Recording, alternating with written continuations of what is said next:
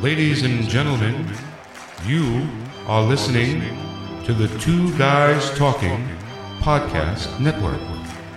Thank you.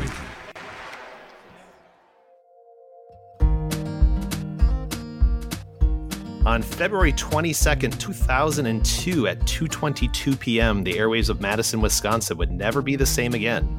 College student radio could finally be considered legit and truly legal. Many may not realize that the landscape for student radio at the largest university in the state of Wisconsin was looking bleak for nearly a decade prior to officially turning on the transmitter for WSUM 91.7 FM. There were legal battles, a town who practiced a strong push of not in my backyard policies, and threats from the FCC to name a few of the challenges. Right before WSUM, the UW campus radio station was known as 91.5 FM WLHA.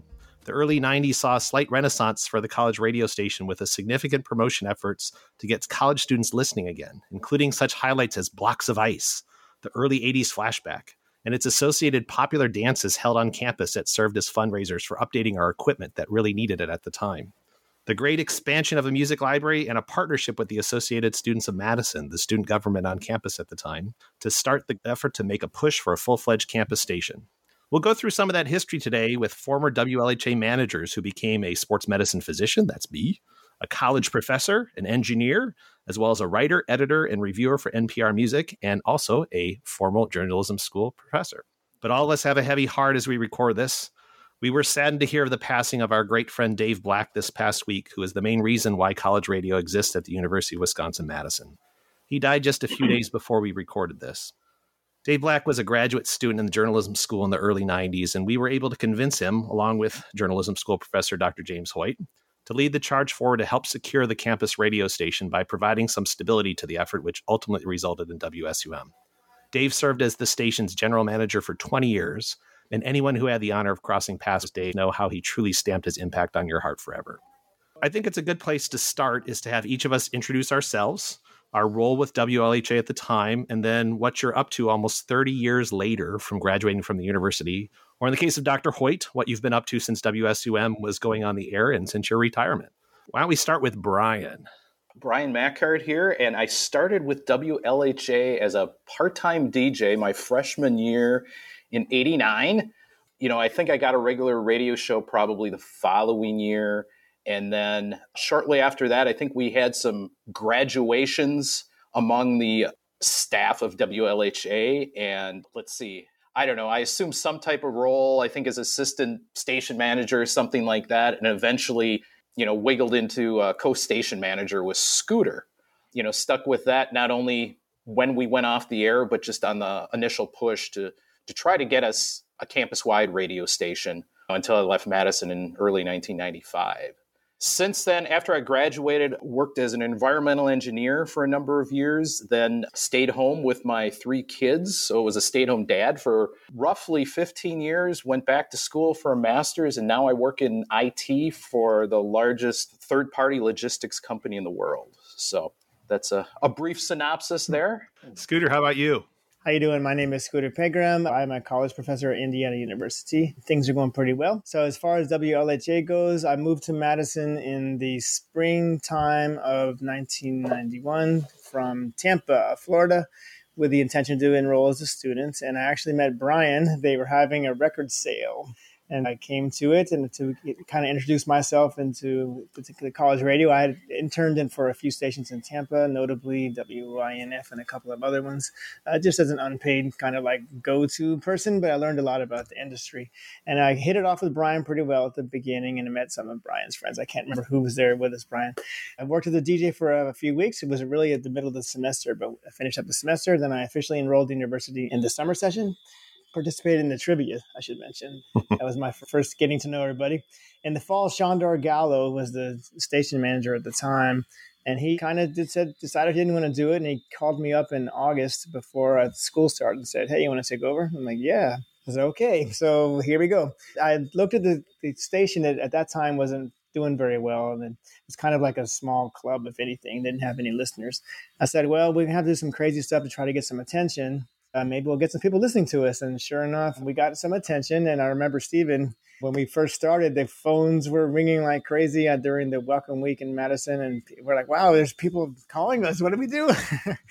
and uh, and then we kind of went from there, and then uh, it took off. So it was a it was a fun ride, and I think about that time quite fondly. I kind of miss it. Stephen, yeah, I started at WLHA. I feel like it was the fall of 1991 because I remember my first order of business as the newly minted music director was to open all the accumulated mail from I, I, don't know, it was months worth of mail, which really wasn't that much because WLHA wasn't hooked up with a lot of record companies. Anyway, I remember opening the very first package and I pulled out a t shirt and I was like, wow, a t shirt. They sent us a t shirt. And it had a, a, a, CD single and a 12 inch LP single. And I'm like, oh, I, I need to listen to this. I've never heard of this band, but they sent me a t shirt. The song was "Smells Like Teen Spirit" by Nirvana. It was like a scene from a movie. This song, this you know, song just blew me away. So, well, since leaving WLHA, I you know I worked for the Onion for about twelve years. I started the AV Club, which is the entertainment section of the Onion, and started working at NPR uh, in 2006. And now I mostly do podcasts. I'm on a show called All Songs Considered, and my and ho- a co-host of Pop Culture Happy Hour for NPR. So, the the as as Scooter said before we started recording, the the one person in this group who didn't have a show on WLHA actually went into radio, which was not my intention at the at the early part of my career. You know, I got to be music director for four years, even after I graduated. For a while, I was still holding down that job, and I was communications director. So I did a lot of like writing press releases and helping these guys come up with silly promotional ideas. Mark mentioned the blocks of ice, which was our gimmick for going 24 hours a day, was to fill the nine empty hours in our schedule by playing the album To the Extreme by Vanilla Ice just on loop overnight for nine hours each day. And we called it our blocks of ice 24 hmm. hours, baby. You know, it was just a lot of really scrappy little gimmicks. Like there was a U2 concert at Camp Randall Stadium, mm. and hmm. we gave away two ticket stubs from, like, from the completed concert because every other station in town was doing big giveaways for that show. And, you know, so it was just like taking advantage of that underdog status to, to kind of get people excited and kind of recruit more people to keep the station alive. Jim. Yes, my name is Jim Hoyt. I'm a retired faculty member in the School of Journalism. I predate you guys in a number of ways. I joined the faculty in 1973. I came from NBC News in Washington, D.C., and I kind of initially got the reputation as being the broadcast guy. So people, students who were interested in broadcasting, tended to migrate to my office. And I had over the years a whole variety of different strange students who were involved with student radio in one way or another, who were interested in getting a license but didn't know exactly how to do it. They didn't have the expertise, they didn't have money, they just wanted to have some help. And I tried to steer them to people who might be able to help. And this went on for quite some time. And then entered Dave Black. And Dave Black was my teaching assistant. He was my TA in broadcast news, and he taught the labs that did newscasts on WLHA and sometimes we got along well, and sometimes we didn't with you guys. And uh, right. Dave came to me one time and said, "You know, the guys over at Student Radio aren't all that happy with our newscast. They think that their station might be better without them." And uh, I said, "Well, let's all get together and talk. Maybe we can help them, and maybe they can help us, and we can work together toward a student radio station." So that was where we went. Dave was at the center of it. He would report to me. I wasn't intimately involved in it, but clearly it led to this wonderful, wonderful resource, WSUM. A little incidental date situation that I have. I retired February 2nd, 22. Ah. went on the air February 22nd, 2002. Now, 2002. Yep. I jokingly said all it took to get the station on the air was for me to get out of the way. and I retired. Three weeks later, the station went on the air bless his heart, Dave Black picked up the torch right away when he started being involved with the students. And you know that you can tell that story better than I can. Since I've retired, I've been involved in a variety of other activities. I worked for a while at one of the local television stations, which was kind of a hoot for me to go back to my roots. And I've been working with the UW Foundation, with the Carbone Cancer Center, as well as the Institute on Alzheimer's program, raising funds for them and raising public awareness of those issues. I'm still living in Madison, still enjoying life, and I'm 78 years old. Jim, you look great. You look great. he does. Thank you, thank you. Now, the thing everybody needs to know, we get to see each other because we're on video, but we're only recording the audio of this. So, so you don't get. We, I agree. Jim looks great. I mean, I was going to say Jim looks younger than at least two of us. I'm not going to ask which two. well, you, you know, I, I kind of have the lights down low here because I have so much gray hair that uh, It's salty. yeah, well, definitely. I'm Mark Halstead. I think I joined the station in 91. I honestly don't even remember how I got down to the station, to be honest. I had done some DJing in high school, just kind of like for fun stuff. And I thought the student radio station was kind of neat. I, I went down there and I started, I had a show and eventually I became a program director at some point. I don't remember how that happened. I think they just wanted someone there. You guys wanted someone there to actually organize the shows and then eventually we created this this goofy idea of this thursday night early 80s flashback thing that would start off with chris and missy and then would go to scooter and then it would uh, end with me and my dj partner jen and we would do these basically uh, i guess it would work out to be about nine hours of 80s music and became super popular crazy popular actually enough so that we actually started doing a bunch of dances around the campus I remember the very last one we had. I think this was after you guys were all off campus. I think this was one we did like in 98. We actually had, we held it at the Memorial Union and we actually had, I think, close to 700 or 800 people there. I mean, just imagining that. Hmm. I, I would never have imagined that at starting off with everything. And this was actually five years after the station had already gone off the air. We had already been back on internet for WSUM. They were doing internet broadcasting at that point for a year. And that's why I, I became a station manager for the internet station. That's the thing about being a doctor, so that you have to be someplace for a long time. So I did undergrad and then my med school and then my pediatric residency training all at Wisconsin. So I was on campus there in Madison from 1990 until actually 2002 when it went on the air. So I actually got to see the fruition of being there when the station turned on. So that was exciting for me to to see that uh, actually happen there, just being peripherally involved at that point. So that that's kind of my story. I do sports medicine now in St. Louis, Missouri, and I've been doing that for for the last almost 20 years now. So Hey, Mark, But, you uh, mentioned uh, Chris uh, Chris from the '80s show. We should. I, I got to name drop him. F- Talking about success stories, he's Yeah. the he's the anchor man at uh, in Cedar, is it Cedar Rapids where he is. Yeah, he's in Iowa. Uh huh. Yeah. Yeah. So so yeah. So he went into into broadcast there. I mean, there's there's plenty of stories that we could tell of people who have come from any of our stations. Obviously, Yeah. whether it was WLHA predecessors of WLHA, and then certainly a WSUM has been a, a huge boon for people who are interested in the broadcast career. No question. From our day, Caithlin De Marrais is the lead singer of Rainer Maria, which is a pretty significant band, you know, and she was just like had a radio show on WLHA. I remember her Yeah. her name kind of like a record crossing my desk, and I'd be like, Caithlin De Marrais, like Was uh, Scooter wasn't uh, Andy Kendai? Didn't you bring him to the station? And I he's the did, spor- yeah, I did. He uh, he's, he's in sports director in O- Omaha. Mhm. Oh, he's in Omaha now. Okay, Yeah. right on. Yeah, he's hopping Yeah. around a bit. And Andy Damp was one, and he does the international. He's actually at the Olympics right now. He's covered, I think, like six Olympics now for Winter Olympics for skiing. So uh, he had sent me a message the other day because he was he's over there. So Quite yeah, we've had some pretty impressive uh, people having pretty impressive careers in broadcast, and then obviously several of us who have gone out of broadcast. Although I do podcasting now too, so hence this, just like Stephen. Although Stephen, I would say, is a lot more successful in the podcasting world than I am. I mean, I don't know how to run any of the equipment, so you're you're you're producing this, so you've already got a leg up on me. we obviously we were intending on having Dave Black with us today to talk about things because he was really the glue for all of this, and really without him, this would Mhm. not have happened. So I I think it would be uh, we, it would be great if we all could just kind of give a little nugget of a little memory of Dave and and and how he impacted each of the five of us. Because I, I think uh, people I don't think unless you met Dave and you know Dave.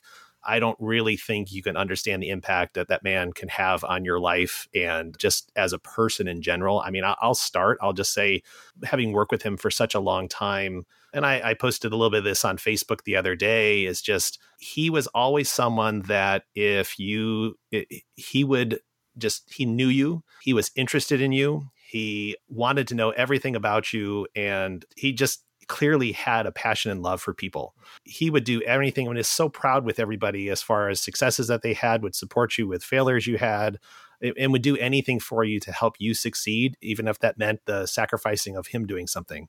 I can't state enough how much that man had an impact on my life as someone who, you know, again, totally out of my field of what I do in medicine, but really made an impact on me of just how to be a good person to other people, how to be a good leader, how to be a good listener.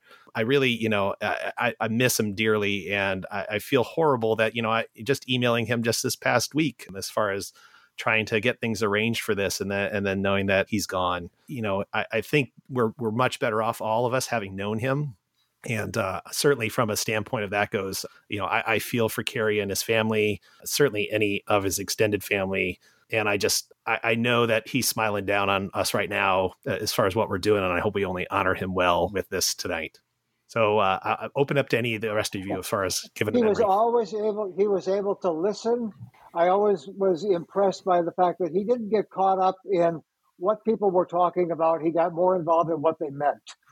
And he could cut through if he was trying to explain to me what had gone on at a certain meeting, a student government meeting or a staff meeting or something else. He wouldn't talk about who said what. He would talk about what they meant and what was going on in the background. He just wanted to get down to that next level. He didn't have a lot of time for the the, uh, the, the superficial discussion, but he understood in the background what was happening, and then he knew how to use that to make good decisions, to develop people, to know what they were interested in, to help them contribute as most they could to the to the station in this case, but to many other ventures also. He was a wonderful teaching assistant way back in the beginning. Students just absolutely adored him, and he put in so much effort to do that. And you people saw him at the beginning when he uh, started to make those overtures to uh, student radio. He saw that as being a wonderful resource that we could work together on, and he was the person who made it all happen. Absolutely, uh, Dr. Hoyt. Absolutely. And, and you mentioned earlier about how we had a little bit of friction when we first came in because we didn't know much about the news, to be honest. But when uh, I remember we were just talking, I talked to him on the phone a few times. Said, just come over and, and let's chat the minute that I met him and I sat down and spoke with him, I felt, I remember walking back to my apartment feeling awful. I'm like, this guy is a teddy bear and, he, and he just wants the best for all of us. And he, I basically, he did, I melted in his hand in a way that, that ever since, and then after that, we had a fantastic relationship. And then a couple of years later, there was nobody, and all four of us will agree that there was absolutely nobody they could have taken it over and done what made the station what it is. But that man, I mean, he was the yeah. perfect person at yeah, that absolutely. time. And exactly what we all needed.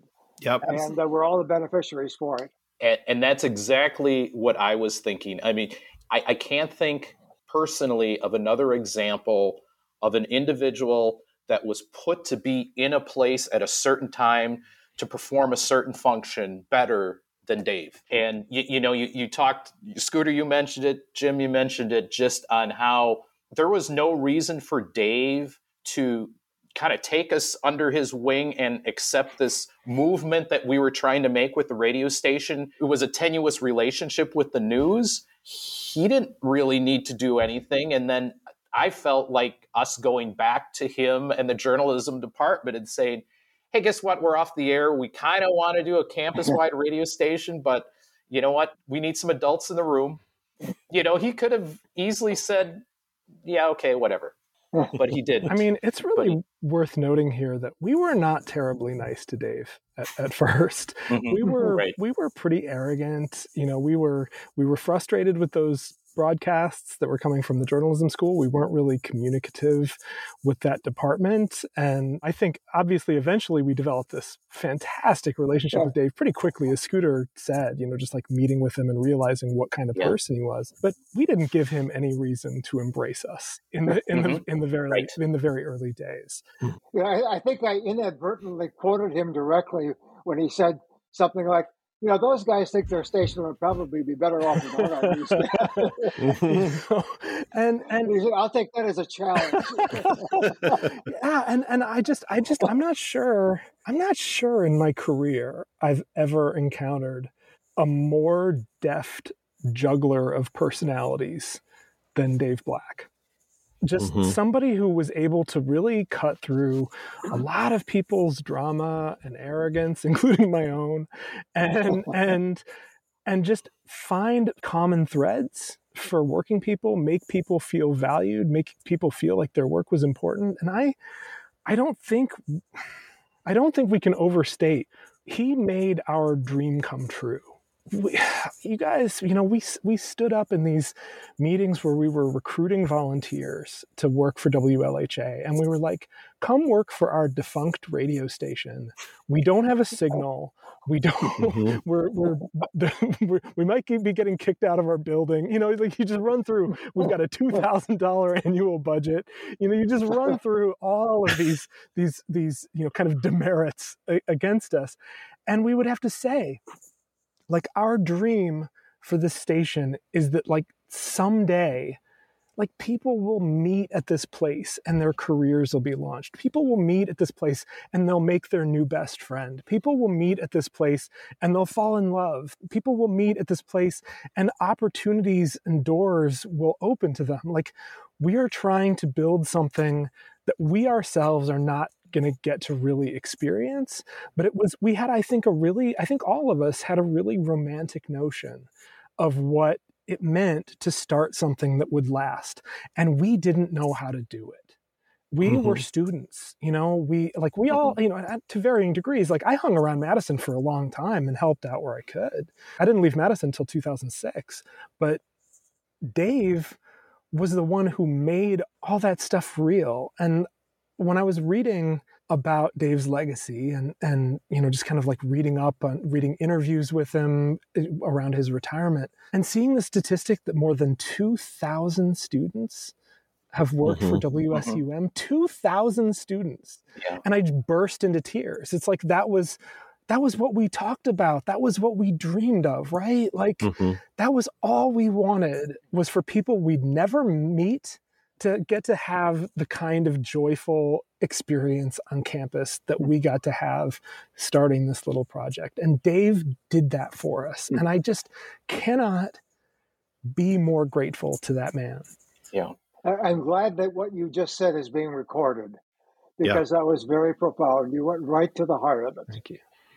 Thank you mm-hmm. for saying that to work with so many people as a with and imagine the personalities that he came to work with throughout that time you know students as technology evolved as well mm-hmm. and new generations come in that's a testament to uh, i mean as a college professor i can tell you every year is a new adventure, you know, with people. And he's at it for 20 and starting from scratch, really. You know, we hand off, we're the last of a, an era, all four of us, and handing him the reins to take over from nothing and building something really spectacular. And to do so with the respect of that 2000, that group of 2000, that's just amazing. I'm not um, sure whether all of you know this, but when Dave came as a teaching assistant, he entered a PhD program he was thinking of a PhD and he was starting down that track. Radio got in the way. He said to me on a number of occasions, This is where I feel much more rewarded. This is what I really feel like I need to do. This is a group that needs me to help. My PhD program comes secondary to that. And, and he never went very far in the PhD program at all. He had no regrets for it whatsoever because what he got out of working with you folks and helping develop the student radio in his mind was way beyond anything that he would have gotten out of completing a PhD. So he didn't regret it in the least. You know, when I think of Dave, first of all, I, I thought he was ageless. to me, he looked exactly the same like the day we met him in the 1990s as he yes. did, you know, when I last saw him a couple years ago. I mean, he always looked like he was in his 30s. And, and not only ageless in how he looked, but that he was able to communicate, like you, you had said, with a constant group of 20 year olds or 18 year olds from the time he was in his 30s up until you know his retirement here. As he aged he still connected with them. I, I was working out on, on, on sunday and I, I just finished. I grab my phone. I look at the email and i don't know if i've experienced anyone's passing where my heart just dropped yeah. when I saw that email, just in disbelief. And then as I was thinking about it through the day on, on Sunday, and I know Stephen and Mark, you both commented on your Facebook post, just just trying to process it because as you were saying, Stephen, we had those dreams and we talked about it. You know, in some ways, it was a lot of rhetoric. I, I, I think when we were, yeah, we're going to create this radio station, but you know, not only we're going to play the music, but it's going to help journalism students, and we're going to, you know, be able to have this whole educational aspect to it. But Dave actually executed the plan, and you know, seeing Dave, you know, over the course of years here, it, it was the culmination of that dream that we had and just seeing him and, and seeing it in place, you know, is just a deep loss of that. And also reminiscing about when we were in our twenties, you know, I felt like he he was he was the the not you know the glue the connection we had through to the station and when you know you'd go back he would introduce the people that were there whether it was the station manager or djs oh this is one of the founders here yeah, you know this is that. how yeah. we started this is from WLHA to WSUM. And, you know, of course he remembered us and would tell the stories to them and everything and just really appreciated that. And, you know, yeah, I me as well. He, I couldn't believe it when he introduced. I think it was with Stephen the last when I saw him. He said, "These are our founders." I'm like, "A founder?" I felt like I, I said that that's so flattering. But yeah, but, but now that and I'm a little bit older, um, and I think about how we did sit around all the time and talk about all these things that we wanted to see happen, and like Stephen said, that we would never get to see. You yeah. know, it's a dream that we never get to see. But but Dave realized I'm just going to take this and run with it, and I'm going to make this happen. And uh, I can't imagine the amount of meetings and the administration. As I'm in, I'm in higher ed, so I get the administrative stuff, mm the committee stuff, and I know the Dr. Hoyt will agree with all this, all of the red tape that we have to deal with in higher ed. And he did. I can't, the job he did, just amazing. Yeah. Well, what you guys comment on is just a perfect example of Dave Black and his being so humble knowing that he really was that person who really connected and got the station going. We were all just little tokens in that and little thoughts in that. we were the glimmer in the eye, so to speak. But but really it was Dave. Yet every time, as you you say, if any of the four of us went back to campus, he would always talk about us being the founders. And I there's no way we were the founders. I, I you know, as much as we want we could try and take credit for that. We were and, we were triage nurses. Exactly. Exactly. we That's about right. The patient, you know, the patient was on the table, and we were just like, keep this patient alive until the patient can be handed off to somebody more competent. Right. We were really just the prospectors trying to sift for the gold, and we just happened to find that gold nugget in Dave, yeah, and uh, we lucked out, and and we hit the jackpot when we we found him, and and he really just attached himself to this project and really made it take off. Yeah, you know, it's funny, Stephen. You you mentioned the whole thing about the trying to recruit people when there was no station. I, hmm. I, don't think we give enough credit to any of the people who were involved with quote unquote student radio from 1993 right. to 1997. Right. And I will give a big shout out to anybody who was part of our staff back then when we were promising, promising, promising, and we had nothing until the internet station. And I, think without that and without having some of those people who actually still wanted to try and make something happen, even though they never saw any of the fruits of being on the radio in any way, shape, or form, internet or not, boy, I, I my hat tips to those particular individuals for sticking it out because it, it let us have a little bridge there to get us to the point where we could get to the internet mm-hmm. in 97. I remember a specific recruitment meeting that we were, I think all all of us were at, kind of trying to to kind of hire quote unquote not like we were paying anybody the the next wave of people and really mm-hmm. trying to explain to people up front how unlikely it would be that they would actually get to get to be on the air and you're right those people deserve an extraordinary amount of credit unfortunately i'm terrible with names but i remember josh gelfand like there were a few yep. oh, there yeah. were a few of those of those people oh my god there's a woman whose name is is slipping my mind at the moment but we hired really great people and obviously they had dave to to shepherd mm-hmm. them through but yeah a lot of people kept this project alive when it wasn't a glamorous thing to get to do. Let's take a quick break and relive some of wlha's station ids 91.5 wlha it's not the size baby. It's the frequency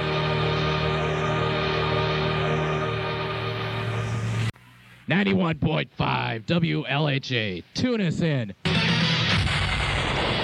And piss off your house fellow. 40 years and still going strong. 91.5 FM WLHA. Madison's Underground Radio. Hey, Mark. Um, yeah. question for you, uh, you know, just because my memory is failing me, so to speak, but you were there, you know, after we had left, mm-hmm. and just what were some of the, if you could go, just discuss some of the problems that you had during that period of, you know, once we had the engineering study done and getting cited and going to what the city of Montrose and having to deal with the NIMBYs and then what was the issue that was it the state legislature or was the supreme court of wisconsin that had to make a decision in order to get that thing in place? I, I can go into that uh, a little bit yes there was a small group of citizens out in the town of montrose who opposed the uh, the tower. They were well organized. They were outspoken. It's kind of like the tyranny of the minority. They uh, they made their presence felt and one of them was a lawyer to make it worse. We had to deal with them and one of the when we got down to the end, they were trying to frame it as a toy, a student toy. It was not mm-hmm. an educational vehicle. They want to say this is just students trying to play radio. That was critical because in order to get this the zoning change for this transmitter, big difference if it was an educational function or if it wasn't an educational function. You you could skip through a lot of red tape if it was educational. So the legal issue that went before the Dane County Circuit Court was is this station going to serve an educational function or not? And uh, of course, I was a key witness and a key part of that, arguing, and Dave, uh, of course, also, but noting that going to be a significant asset to the journalism school and to the university to have this opportunity for students. And we tried to make the case as convincingly as we could that it was not a toy, that this wasn't students playing disc jockey. And one of my favorite memories of the whole time was the judge, when it, it came out, it was not a jury, it was just the judge finally came out to make his ruling, to announce his decision. He, he kind of smiled at me, so I had a feeling that it was going to be uh, something in our favor. But I always remember his first line was, I always believe that everything you learn in college does not happen in a classroom. That's right. Mm-hmm. And this station is a perfect example of an educational, a part of the education of college students that does not happen in a classroom, that doesn't in any way diminish the value of it. It is not a toy. It is integrated into their overall educational program. And if I had to make the case that there wasn't, that was true, it was to a lesser, greater or lesser degree, it was true over the years. But that was the reason for the, the legal issue it permitted us to kind of end, run an end run around a lot of the legal requirements we would have had to go through if it was not for an educational purpose. So it was a big decision, but I'll always remember that for the rest of my life. I'm a strong believer that everything you learn in college does not happen in a classroom. You know, Jim, it's funny, you know, as someone who is a biochemistry major going into medicine, knowing that ahead of time, I learned way too much about how a radio station comes to be through this whole process. I mean, just just to give you guys an example eh, for our listeners here, what had to happen, just the miracle of this happening. A lot of people just think you can just put a radio tower up somewhere and you're good. You know, that was the thing that we had talked about a lot. You know, we could just put a radio tower up on top of Vilas Hall and we'd be fine and we can go about our business. But that's not how it works. And so you know, when we're talking about putting up a radio station, first of all, they have to make sure that there's no interference with other stations for the frequency that you're at.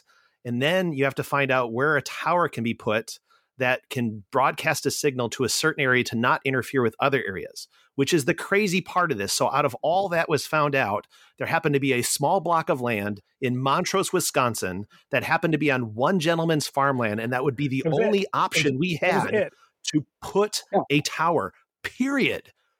Then we have to go and approach this gentleman, Mario Gobel, God bless, bless him, him, who, on all crazy accounts, actually wanted to have this tower on his land because it would be financially beneficial to him. It wouldn't take up much of his his farming property, hmm.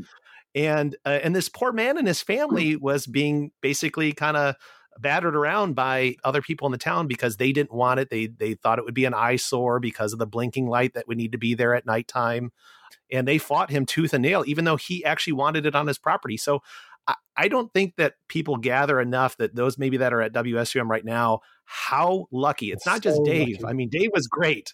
And Dave really pushed that, but Dave interacting with Mario Goebel to sell it to mm-hmm. Mario, Mario saying mm-hmm. yes. And that just happened to be the one particular spot we could put a tower to have a 6,000 watt station. You, in you're right, Madison, Mike. We, I remember we paid the very last semester I was there. We had to lobby. I don't know how much it cost, but I found it was OWL Engineering Yep. to do the, OWL the Engineering. studying. And when we got when we got the results back, I remember looking at the map like, how are we going to do this? Yeah. This Yes. tower. So I drove in my beat up car down to this area. I'm like, I don't even. I have no idea how to do this. And I said, I talked to Dave. I'm like. I, I, you're gonna have to help me with this one because I don't know how we're gonna put a tower here, how it's gonna work. It's like, don't worry, I'll study it and let you know what what's gonna work. But I remember opening the the the the, uh, the study from this OWL Engineering and looking at like, wow, this isn't just like putting a, something on top of, of Van Nuys. You know? But then we, we had to make other people understand that too. Oh my god! And that was difficult Yeah. because a lot of the opponents said, well, you don't need to put it there. You can put it over here, put it over here, put it over there. And for us to say, no, you can't. Like This Mhm. is Trust the us. only location. What trust us, if we could avoid talking to you, we would. right. well, and I remember too in that OWL engineering study, I, I think there was a statement in there that Madison, for the size of a metropolitan area it is, it has an exceedingly high number of radio stations. It did. Yeah. and, and so that's why we had just that one area to look at. You know, you talk about having that that the one farmer who was willing to have that tower on there. You know, Mark, we can't understate the fact that Margaret Greeby was also a DJ at WLHA, and that Oh, her yes. dad was a board Right. of regent. Mhm. You know. So Yep. just those little coincidences that that helped us. Well, and our Yeah. friend Erica Salkin, who's now a professor at Yeah. Whitworth College in Spokane, her dad was on the county board, not supportive of us, but but, but Erica oh. helped kind of finesse the county board. I mean, there was a whole hmm. process of getting Yeah. approval from the county board that I actually made worse by by writing a snotty editorial in the Onion. Um, and I remember Dave pulling me aside and being like, "Hey, buddy, I I know you mean well. That did not help." But then you could just go back and say it's the onion, it's satire, right? So Right? Yeah. could have. No, that, that, that didn't work. That did not work. And a whole nother level of it was that the license had to be held by the Board of Regents. Yes. So we needed to work with the Board of Regents. We didn't understand that right at the beginning. We thought the campus could do it, but it turns up the Board of Regents holds all the licenses for all the stations around the state. I had a couple good friends, a man named Ken Warren, who was the custodian of all the licenses for the Regents, and Lee Dreyfus, a former governor who was a member of the Board of Regents and a friend of mine. And we kind of had them keeping me on the inside with information about what kinds of things would be helpful to, to take forward to the Board of Regents for them to make the decision to hold the license. And everything came together. It just, we didn't know in advance, but we kind of learned as we went. And there were people of good faith who were very willing to play a role, and they did. It's, eh, I mean, it's amazing that whole process and the fact that it, you know, eight and a half years that it took. So, I mean, just patience, patience, patience. And the fact, again, that Dave stayed there with Yeah. that project the whole time. And then 20 more years after that is just amazing. Yeah. I, I want to ask you guys a question that I've pondered over the years. If in 1993, when we turned off the station and we were about to begin the journey to get a campus wide station, if someone would told you that it is going to take until 2002 to get this station on the air, would you have stuck with it? In a heartbeat. Yes. No question. Absolutely. No Yeah. question at all. That would have that would have helped, honestly, because I just wanted Know to know that there was an end. I just wanted to know what was going to happen.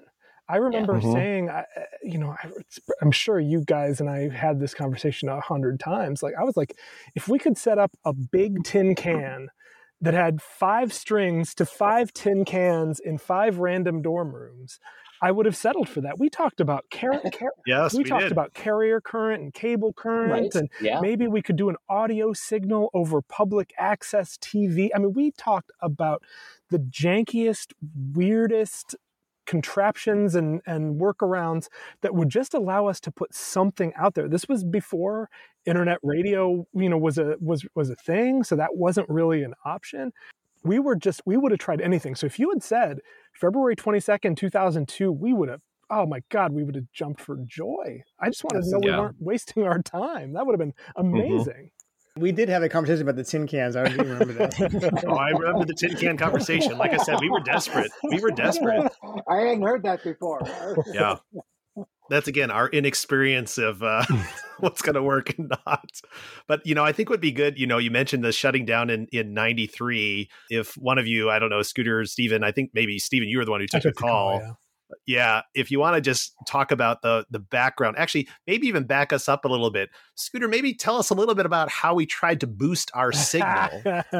to make us get a little bit broader range because we were getting so high on ourselves that we were we were we were doing so well and getting so successful as a stadius that we needed to boost our signal. What what? Tell us a little bit about your tricks. We and, and does did. this uh, so- Fred Locklear, our engineer? That's right. Yeah, I- we, I had a, a, a Hokie engineer who had a, quite a bit of experience in student radio. Hokie guy who lived not far from where uh, where where the actual antenna is, which is kind of ironic. That's where he lived. He knew how to tinker with things uh, electronically. One day he said, "Let I want to see the transmitter that we have." So we we get Mo, who's the uh, cafeteria lady, who I happen to be good friends with, and kept her. I kept flirting with her to keep her on my side. She led me up to where it was, and here comes this our our guy, our engineer in quotes, Fred, and he takes a, a green pad that you clean pots and pans with. And actually, we actually a Brillo pad. It gets on the roof, and we actually clean the rust off the antenna. We scrub. We're out there for about three hours cleaning the rust, and then he gets in and tinkers the wires. And I think we bo- we boosted our wattage by a couple thousand watts on that up alone because I all of a sudden I could get the station a little bit further away from campus. I was pretty. and this pretty was of this that. we did that like for trivia weekend, right? It was to like We did. to kind of We Yeah. did. So, and this guy, uh, he's such a funny guy, and he helped make some cards. that Just to, and but he had com- really good connections at his high school and with some DJs in Milwaukee.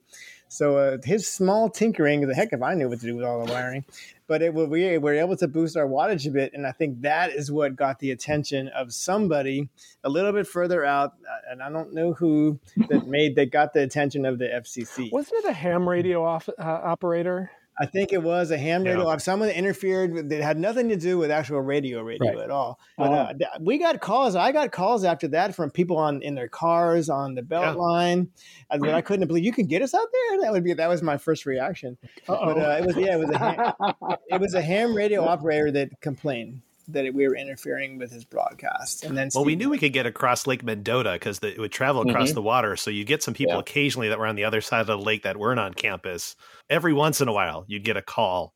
But yeah, so Stephen, tell us, tell us uh, your your lovely call Yeah. with the FCC. I mean, look, I was the I was the music director, and so you know I kept office hours where I would get calls from music publicity companies, promotions companies, just like trying to get airplay for their albums. And of course, you know, we were the you know just the tiniest station imaginable, but you know they're just trying to get a box they can check saying that that you know we're playing their song or whatever. So the phone rang constantly, and it was always some promotions person, and I would chat them up and whatever. And one day I'm in- sitting there in my at my desk or whatever, opening mail or whatever, and the phone rings, and I just think it's going to be some PR company, and it was it was just like someone at the FCC, and like.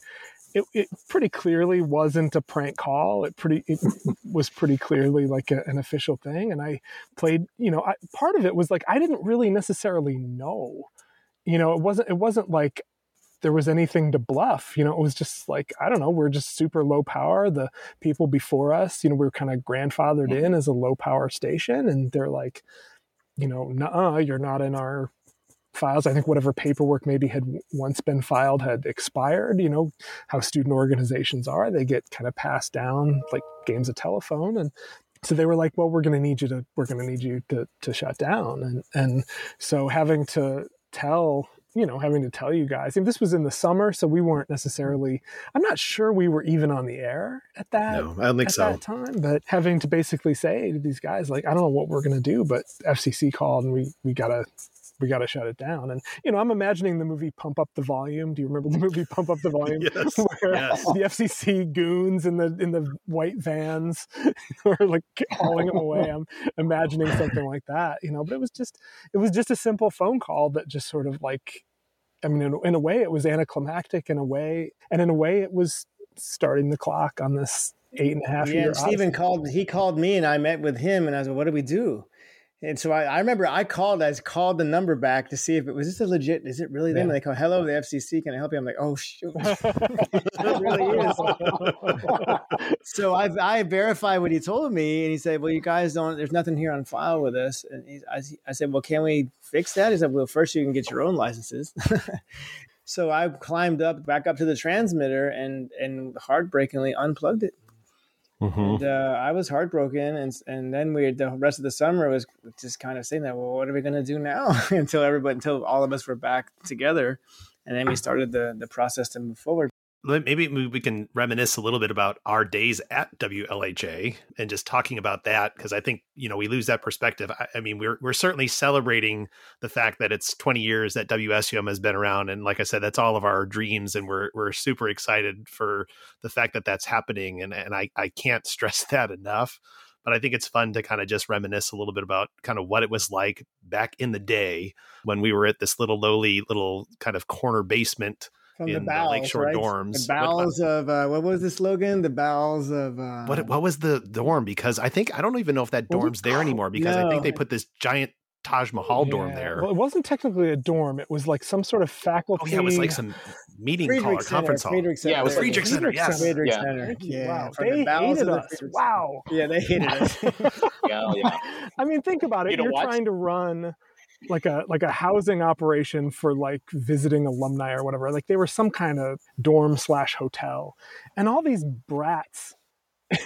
you Right. know, are coming in and out at all hours of the day and night, loud, bringing their friends. God knows what DJs were doing down there. Beer.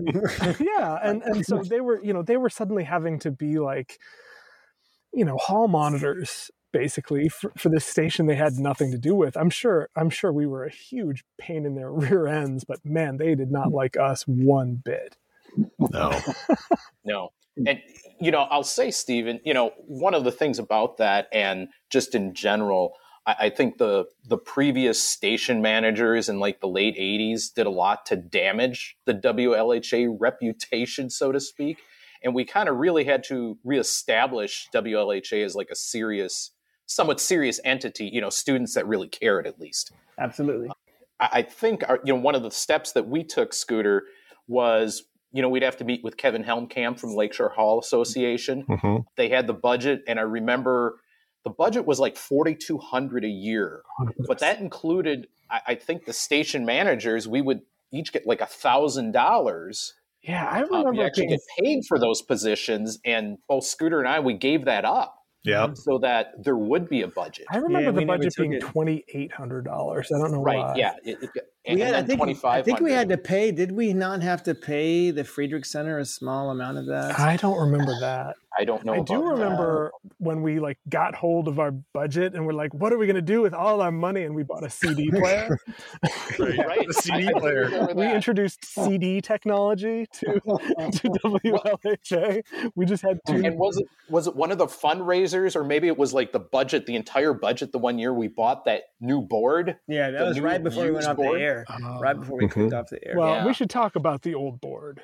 'Cause the thing looked like it looked like the dashboard of like a 1962 International Harvester, you know, like one of those like just like big tank cars where it just like I would just remember having like five big metal dials, and if you looked in the back of it, it was just like wires glued together with chewing gum. I mean, it was how that thing even worked.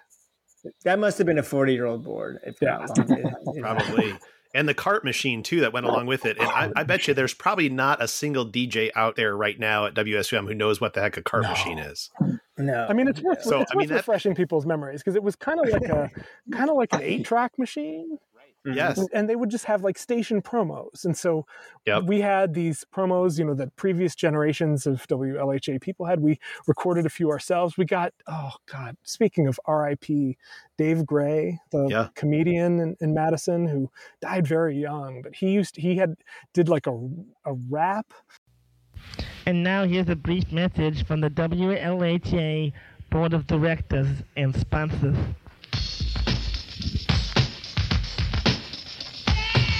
Got a story I'm telling today about a radio station, WLHA. It's at the end of your radio dial. Tune it in, baby, it'll make you smile. Playing the music that you want to hear, so sit back, relax, and have yourself a beer. This is kind of easy and sleazy to see. This is the story about a guy named me. Just a long time ago, all across the nation, I was suffering from a lack of education. So I came to the UW. And what did you find? But the Dave Gray crew and lots of other people DJing here. Again, relax and have one more beer as we play the stuff that you want to listen to. REM and the Cookie Crew. We got stuff from Depeche Mode, baby. Don't mean to gloat, and I don't mean maybe. We're the best damn station in the nation. Understand about the education of others that we're given and we're living large. Forget about Charles, cause it's us in charge. LHJ coming live and direct. We got the styles that'll make you have to be a wreck. So kick it in live and kick it in now. LHJ in the nation of counts. 91.5 LHJ. Hit it, boy. Hit it hard. You know in one of the in one of those you know we we just had like these these goofy you know promos and they would be like at WLHA the longer you listen the later it gets you know or whatever. And but they were on like kind of eight track tapes that were plugged into this ancient machine and like when it was time to play them between records you would just like clunk this button and it was very all very analog and I've got several of those recorded that I will make sure that we will insert some of those shortly into this program for you to all enjoy.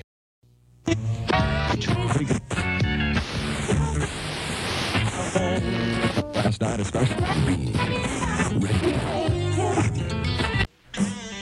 Way over on the left-hand side of your radio dial. We're a little harder to find, but well worth the effort. This is 91.5 FM, WLHA.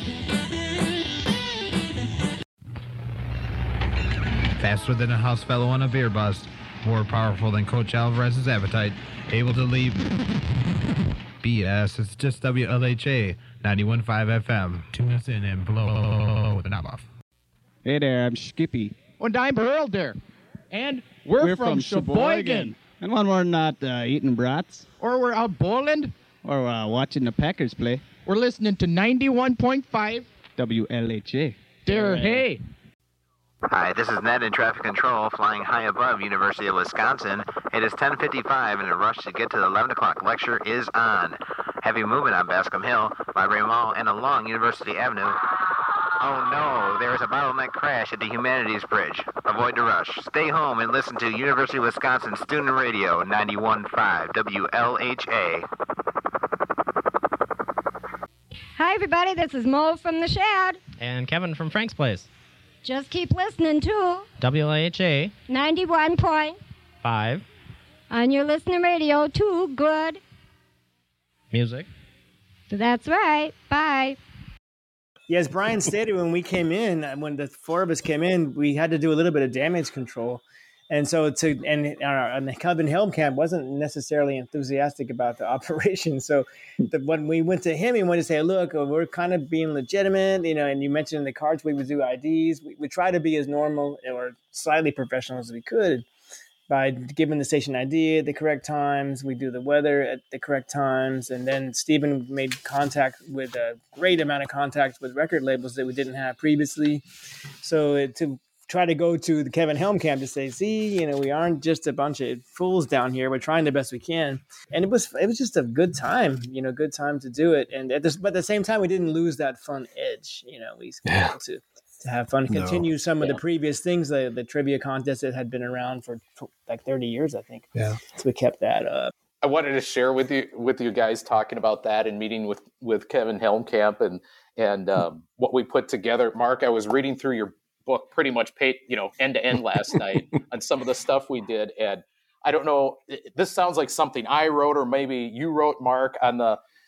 we presented the uh, annual report from 1992 93 to the Lakeshore Hall Association. I just started laughing at this under capital improvements.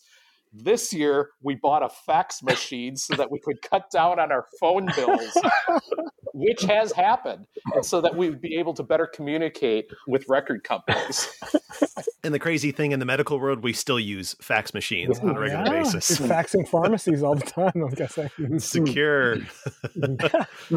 it, I remember we had. I mean, we had several bif- different tags. We were always Madison's Underground Radio. That was a for sure, Right. which was obviously very literal. And then hmm. we were Madison's Impact Radio. Oh, I think that was a Scooter that one. initiated Yeah, that sounds one. like Scooter. And then uh oh and madison's alternative i think those were Mm-hmm. the ones that we always used to tag on with the 91.5 so Well, do you guys remember? Stephen, oh, go ahead. Stephen, with his onion connections, got us an art. The art, the onion artist. who I'd like to, to draw us t- to get T-shirts made for us, and we were we were pretty impressed with all that. Yeah. I, I pulled pulled one out. I'm like, I forgot about the T-shirt. Yeah, well, you, you talk about notable alumni. So, I mean, Dan Vebber, who drew that Oh, yeah. drew that artwork, he didn't work for the station, but he was a buddy of mine from the Daily Cardinal. Ended up hiring me at the Onion, launched my entire career. He was a cartoonist at the Daily Cardinal. He did a comic strip called Adventure. Later went on to write for I think every season of Futurama. Wrote for a season of Buffy the Vampire Slayer, and now writes for The Simpsons. You know, we, Hmm. we we had some of his early art adorning our promotional materials. I remember the characters from his comic strip adventure all saying the words "Top Forty blows," and that was yes. that was another one of our slogans, I guess. Thanks to Dan. That's right. Yes. It was. maybe you guys recall this better than I do, but I, when I was reading through the articles last night, there was a period when we were trying to get this campus radio station going that WSA was the party in charge of the students, and we did not have a very good relationship with them because they essentially didn't want to involve us really in going forward with campus station, and they wanted all the control. Mm-hmm. And it wasn't until ASM Mhm. came in that really things kind of took off, and then we were able to get the referendum passed. Well, and there was a gap between the two. They actually dissolved the student government for a while between Right, WSA right. and ASM. And that ASM crew, I worked with my first like actual full time job out of college. I was executive director of the State Student Association, and so I knew some of the ASM people that way. And it was Dean Troyer from ASM. He and hmm. I like met in somebody's dorm room at one o'clock in the morning eating pizza and writing the first like six figure what would become WSUM budget, you know, and it was things like four hundred thousand dollars, build a tower, you know. We, we were doing, but, like, but but Dean and I wrote wrote this budget, and and you talk about the luck and kind of the confluence of events that made it Yeah. possible. Having a supportive student government and having a really really competent student government, those those people were great. You know, it was much easier to get that referendum off the ground, and I remember that referendum to fund the station, which you know was earmarking nearly a half a million dollars for the station right. Yeah. passed like 90 to 10 you know i mean it was enormously enormously popular and successful and that that actually gave us a lot of momentum early on and and created i helped create a lot of the the institutional buy-in i remember the chancellor being extremely supportive and Mhm. you know th- thank god we had jim and dave you know to to Right. to help help that happen too you know because once the the institution of the university is behind you it's a long way from the the two thousand dollar budget days. But there was a fortuitous connection that I got involved in. Also, you may remember I was chairman of the athletic board for 10 that's right. years That's right. from 1990 to 2000. And Dean Troyer was on the board as a student representative during some of that time. But early in the turnaround uh, of the athletic program, if you will, they it's instituted a student fee Yeah, I remember that. for athletics. It lasted for two years. The athletic department wasn't all that happy with it, although they accepted the money. But when the student fee expired and the athletic department was not interested in renewing it, ASM already had that money appropriated. right. So they essentially had spare money that had been originally put in the budget for student athletic fee that was no longer needed for that. So that became a pool for them to look at for funding the student radio station. So the student radio need came along very fortuitously at just about that time. And I remember having conversations with Dean about that. And I think I went to one or two meetings with him just to kind of understand what was going on. But that really, really helped to kind of have that money dedicated and there without a purpose. And it was just natural for student radio to uh, make use of it. It was us or a baseball team. Yeah. Yep. Yeah, it was. I about the same time. Yep. Stephen, lucky they had cut those sports in like 1990. yeah, they cut like Right. baseball and fencing, Baseball, and- and- gymnastics. gymnastics. Mhm. Yeah. You know, they could bring some of those back anytime. I'm sure they could. Well, we, I'm- well, we've brought back, uh, we have added a women's hockey team Sure have. uh, since that time, which we didn't have before. We've added a second women's rowing team. Which we didn't have before. We have added a number of programs, just not those same ones that had been there before. Yeah. it's kind of interesting, you know, working with the Washington University athletes here in St. Louis. Our athletic trainer, who actually passed a couple of years ago, he actually was a shortstop at the University of Wisconsin Oh, for the yeah. baseball team there. So we always had our nice conversations about UW and reminiscing about and and you know, kind of mourning the fact that they cut baseball there hmm. right around when we were on campus there. You know, the more we keep talking about this, the more I'm just like blown away about all the little pieces that just seem to naturally, nicely fall into place Yeah. to just make this happen. We did not feel and just lucky the at the connections. Oh, no, we No. didn't. No, we didn't. No. We I don't know why I haven't played the lottery more often. Gosh, I, I think maybe this was my lottery. Is that this part of my life, and this was the lottery that we won was was getting WSUM off the ground. But my gosh, it, it just it blows me away the more we keep talking about this. Mm, no, you're right. I mean, those things, all those things fell together. Just the promos we did and the attention we got, and then even just by going off the air, the momentum for the referendum and so forth and so on, and then finding Dave, of course. Mm. But uh, we didn't think it at the time. We didn't see it that way at all. None of us had saw it like. I, I think it'd be cool to kind of talk a little bit about trivia because I don't, I don't, they don't do trivia at WSUM, do they? I think that's got got lost. I have not Well- heard of it in recent years. Uh, we should probably talk a little bit about it because this was a big tradition for years Right. and it was super fun it was super a lot of work because we were doing 20 well 48 hours straight of broadcasting for a trivia contest but does anybody want to kind of just talk about what trivia was and and how that involved like the whole campus at some point It was 48 hours nonstop on the air, but also we wrote all the trivia questions. Who did that? I wrote a lot of them. I wrote a lot of them. And, you know, it was trivia books and everything. Of course, this was before you have Google, so I don't know if you could do trivia today. like we did WWSP then. in Stevens Point still does it, and they do a. They have a lot of ways to do end runs around the internet, but it's very Okay. complicated.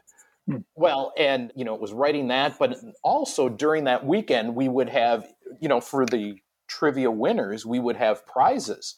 Mm-hmm. So we had to go to local businesses, ask them for donations, and we would tell them, well, in exchange for the donation, we'll we'll cut a spot for you, and we'll be running that over the weekend. And pretty much, we had a free license to write whatever we wanted for this business. Free So- shrooms, free shrooms. I remember that one. Yeah, some free shrooms. guys. Gumby's from Gumby's Pizza. Pizza. Want to impress a date but you don't have a lot of money to spend? Don't go to Frank's Shed. Come to Paisan's and enjoy the cozy, romantic atmosphere. At Paisan's, you can enjoy a wide variety of Italian food, including homemade pasta, thin crust pizza, and specialty sandwiches. Nightly specials are offered Sunday through Thursday nights. Paisan's is also open for lunch Monday through Friday with specials starting at 325. So stop in between classes. Paisan's is conveniently located in University Square Mall. Oh man, I'm bored. Let's do something. Like what? I don't know. Read a book maybe. Yeah, right. All I got is my chem and calc books. Let's buy a couple of books then. With what? I've got four bucks and a dum dum wrapper. We could go to Bookworks at 438 North Francis Street and pick up some good used books. Cheap. Well, what if I want two books and my four bucks don't cut it? Then bring that copy of Huck Finn that is under the couch leg along. They buy used books too. Yeah, next thing you're going to tell me is that they make their own books. They sure do. It's called bookbinding. And they even offer classes on how to do it. Cool. Let's get down to Bookworks at 438 North Francis, just off State Street Mall, and sign up for some classes. Yeah! Tired of listening to your old CDs, records, or tapes? Has the time come to replace that eight-track collection? Then the folks at Wazoo and Penny Lane can help you out of your dire straits. Whether you're trading in your used music for some quick cash or looking for a cheap way to expand your CD collection, Wazoo and Penny Lane Records can accommodate your needs. Wazoo and Penny Lane Records, located on State Street. So it was a lot of fun having that uh, free reign, but we did have to do that, you know, in the couple weeks up to trivia. So that was a lot of time as well. Some of the questions involved a treasure hunt. Yeah. And then also there didn't we have like a point system that we Yeah. created for the teams? Yep. We would say, well, you know, we'll give you 50 points to the first team that can bring us pizza. Mm-hmm. and have them come down to the station with Yeah. pizza for us. I mean, that's how we we ate that weekend. So it was a blast doing the trivia contest those few years that we we were involved in doing that. I mean, it was it, it, and it was amazing how many teams we had. I, I mean, we had a ton of teams. And you know the way it would work is they would have to call in after trivia questions, so we'd be on the phones and we'd be answering the phones constantly, constantly, constantly. As far as yeah, yeah, what team, what team, what team, and then we had like the there was roaming people that we sent out there that you had to you had to find people that were actually like they were the mobile treasure hunt kind of things or mobile Yeah. capsules that we called them. Or I don't remember what exactly we Yeah, labeled them like as. that. So so there would be not only like static ones that you'd have to find, but you'd have to find these people roaming around campus. Uh, and, I, then- I forget who were the people that were the suckers that had to go out and do that, but I still have a Wisconsin Dairy Council set of hats that they that they had donated for. They had given us, Yeah. amongst other things. of course, one of my memories of that, you know, we had a lot of the same teams every year. yes, Um, it was the same group, and we had the one team that was probably two or three years, and they would call in, and if they didn't know the answer, they would always say, "Is it Teri Garr?" Teri Garr, right? I think finally we created a question where the It was answer was Terry Teri Garr. Gar. Right. you know, I think it would be good just to kind of like, you know, we, I think we can kind of probably wrap things up and talk about things and just kind of our thoughts on the station today, or just, you know, if you have a passing, like, final parting comment about your experience at student radio and how it may have impacted you. I mean, I, I think hopefully all of our listeners can get a flavor of that just from from the tones of our voices and the pleasure we seem to have talking about reminiscing about this. But Scooter, you want to start and uh, just kind of give us a little bit of what your thoughts are of WSUM now and Gosh, well, I mean, now is this is everything I would have dreamed to to do and to see, and uh, that I always thought I that that we could be.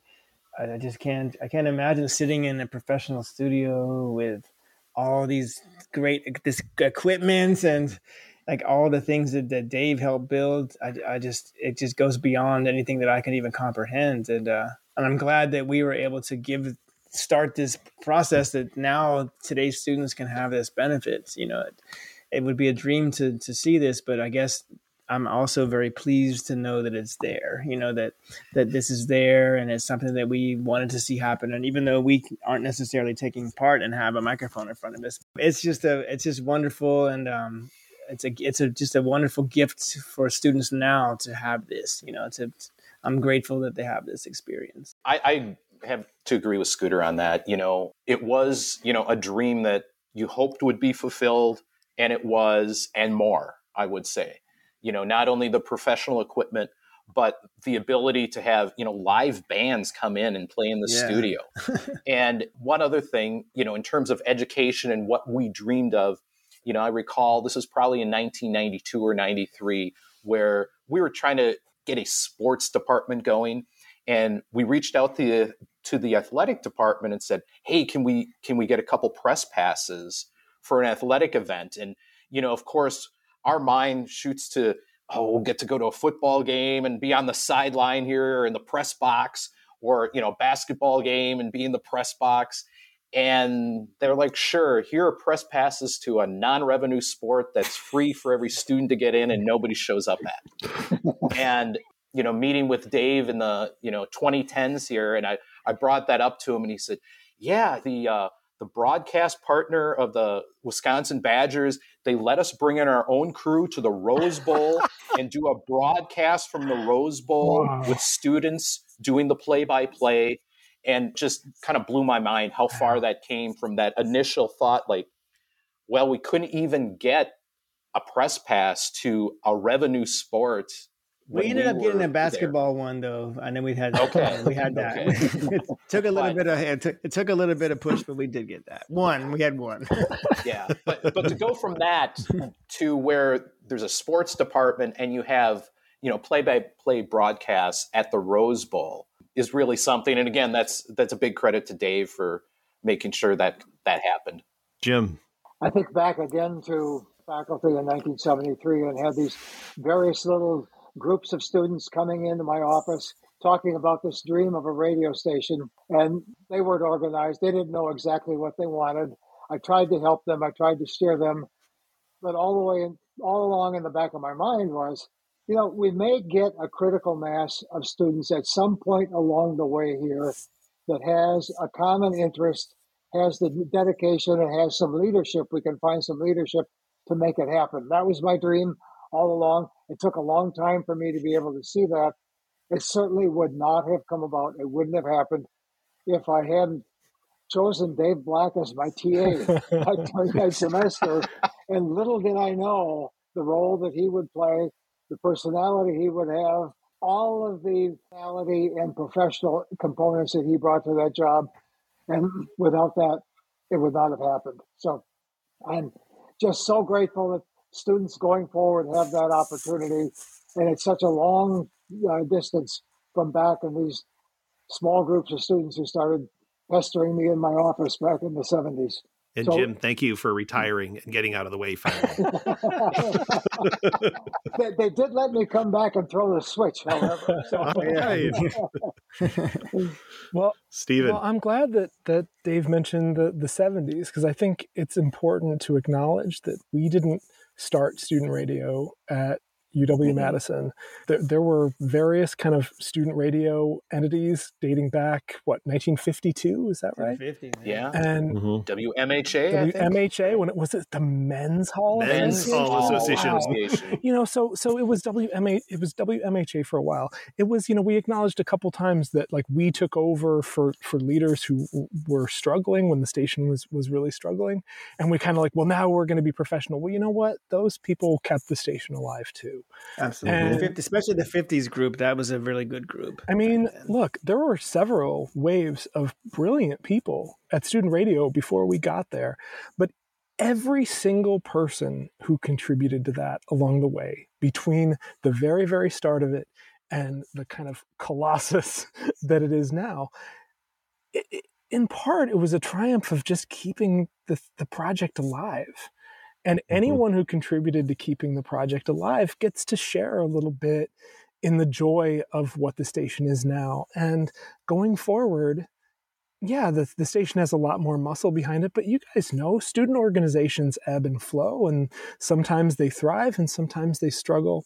And the most important thing you can do in any student organization, whether it's a, a radio station or a newspaper or fitness club or, or whatever, is you just have to keep it alive and you have to keep it alive so you can pass that baton on to the next people and the people after that.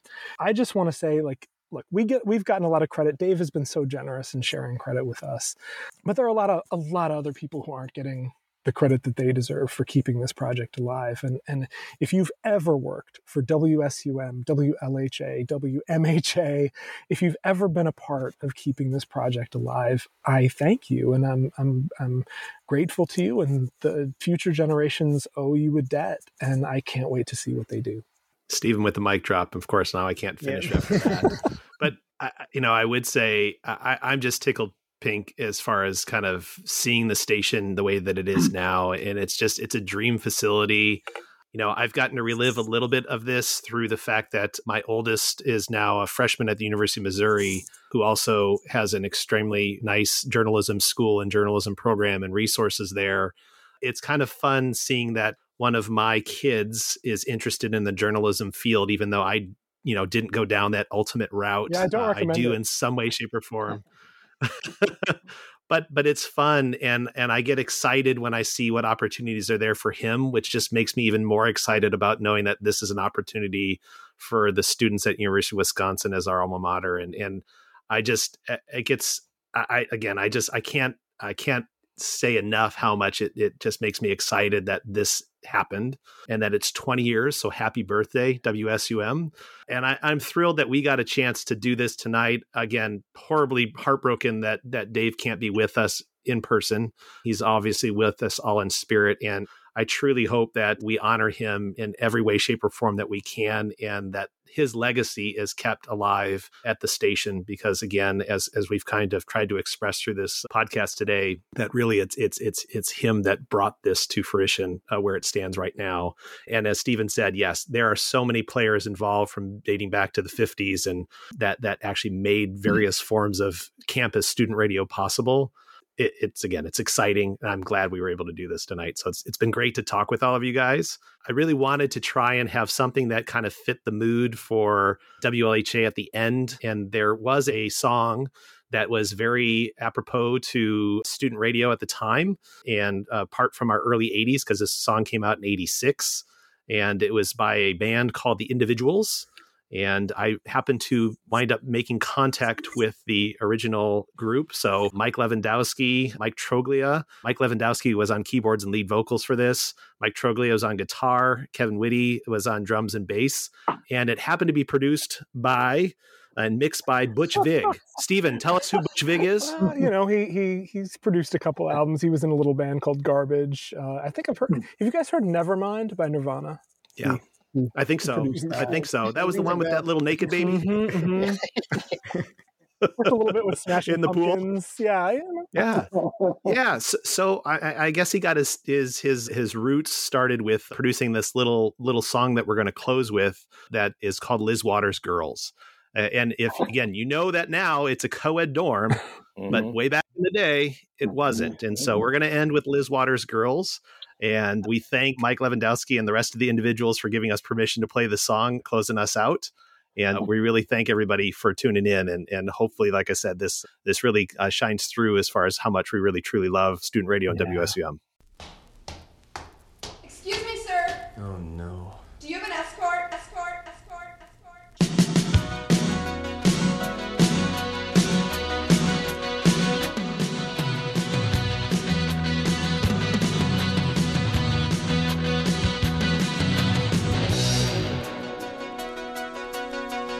Mama sent you away to school with hopes you follow all the good girl rules.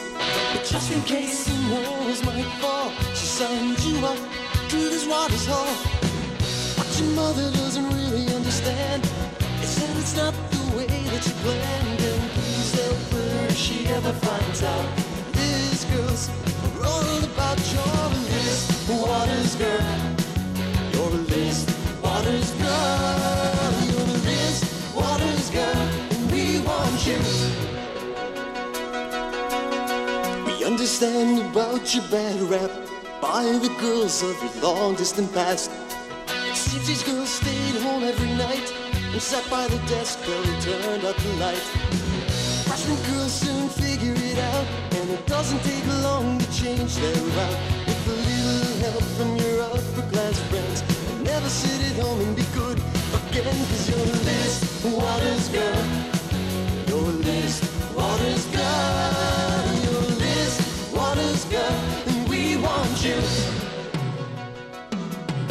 Someday you'll figure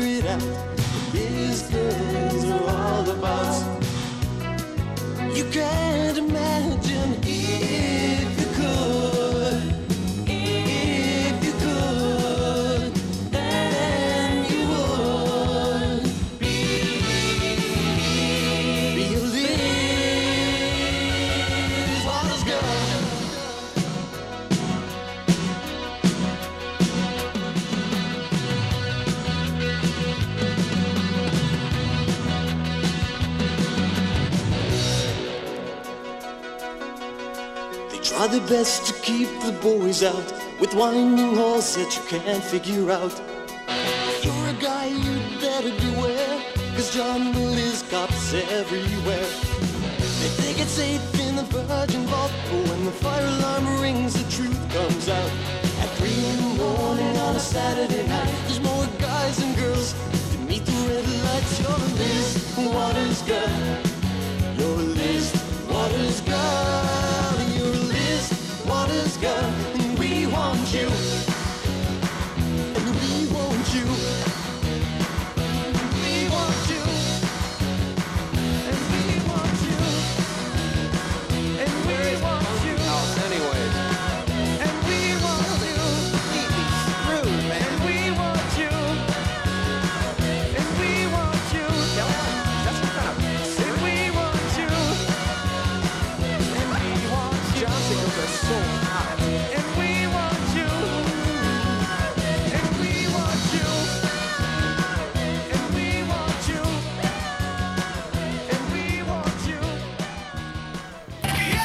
Now ends its broadcast day. If you have any questions, comments, or suggestions about the operation of this radio station, you may direct them to WLHA, care of Holt Commons, Madison, Wisconsin 53706, or call 262 1206. Thanks for listening and have a good night.